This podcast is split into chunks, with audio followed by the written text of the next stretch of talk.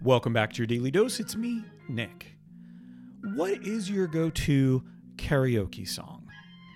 I was at a bar recently for a going away party, and everyone was singing except me. Not only because I couldn't figure out what the right song would be, but I also didn't have a performance itch that I needed to scratch. Has that ever happened to you? Let's talk about it. I've karaokeed twice in my life. Only twice. Uh, only tw- Now, only. you've sung on stage multiple times as Oh an yeah. improv Oh yeah. And that's Yeah. you know something I rather sing improvise a song on stage than Yeah. karaoke because in improvising you don't know the tune and you don't know the words. You you're, You're just- figuring out both yeah. as you go, and you're doing it with a friend Yeah. as opposed to a recording, which recordings are unforgiving. But I did Super Freak. Uh, at a Chinese restaurant, and I was one of the youngest people. And I think everyone else was 65 or older in this bar. I went with Danny Giodoni and Jimmy DeBello, two kids that I grew up with and reconnected with as a 50 something adult. And it was the August Moon Chinese restaurant. And I got up and I sang Super Freak.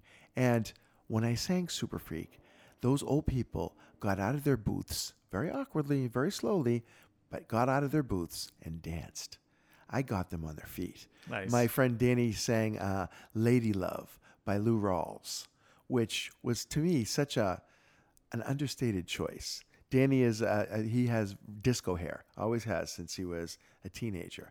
Uh, almost looks like um, one of the Sopranos, but also charming, handsome guy. And but he could pull off Lou Rawls like magic.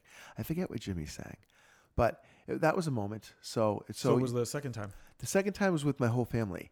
Uh, and we sang We Are Family. And we got up with inflated instruments. It was really embarrassing when you think of we took advantage of all the props, but we were all together and we didn't care because we are family. And we laughed and we played. And I think there was one other song that I did during that set, but I forget what it was.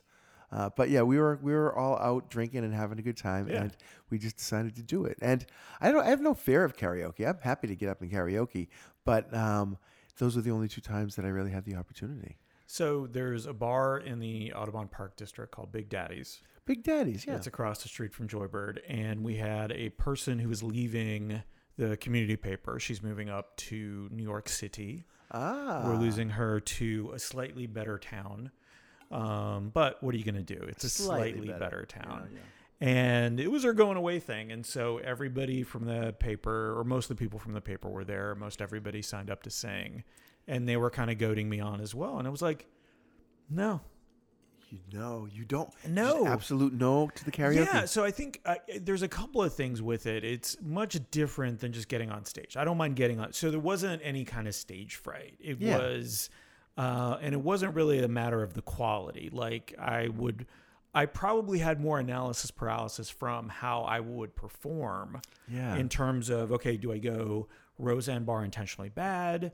Do I try to sing well? Do I go somewhere in the middle where I affect a character of some kind and maybe an accent or That- something like I that? think I think that was your, that was your choice. You, or Rex Harrison singing. yeah. You know, but although I've never Or go like you a sing. uh, do like a easy listening type of thing in terms of like a Limp Bizkit or something along those lines. But like there were so many decisions I could have made that I just made none. Yeah. and I was just like, I don't. It's not worth it to me on some level to do Okay. this. Um, I just want I I, I want to know what song you would have chosen because here's the thing. I think you with you the choice is a big thing. The Yeah. choice of what what you choose to sing because there can be such humor and irony and Yeah. coolness just to the just to the choice even if you don't sing it well although if you sing it really poorly it kind of takes all the cool It out of the, take a little bit of the it, thing yeah. but i could see you singing a, um, a really corny ballad something that nobody would ever expect to come out of you you Right. know um, but i don't know so Well, and I think that's the other thing is like, what song do you pick? Because I don't know necessarily. Like, I haven't memorized a bunch of songs. I know the words are going to be up there, Yeah, but it's also like I have to, you you, get know, to have the, the rhythm and the music, everything right. else. Yeah, yeah, yeah. And so, yeah, that was another part of it. Was do I try to do something? Yeah, I think it was that. I think maybe I'll come up with it and maybe do it later, but there was no need and no fear, yeah which was a really interesting place Hey. to be. That's a that's a that's a no lose situation. Yeah. And you enjoyed everyone else's company, and they eventually stopped goading you into trying to do it, right? Yeah.